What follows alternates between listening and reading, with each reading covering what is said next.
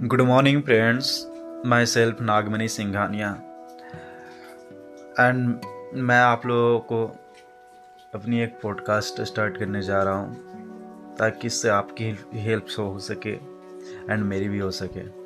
और थैंक्स करना चाहूँगा मैं एंकर को कि इतनी अच्छी प्लेटफॉर्म बनाए, जिससे हम एक पॉडकास्ट बना सके और एक दूसरे का हेल्प कर सके। Thanks anchor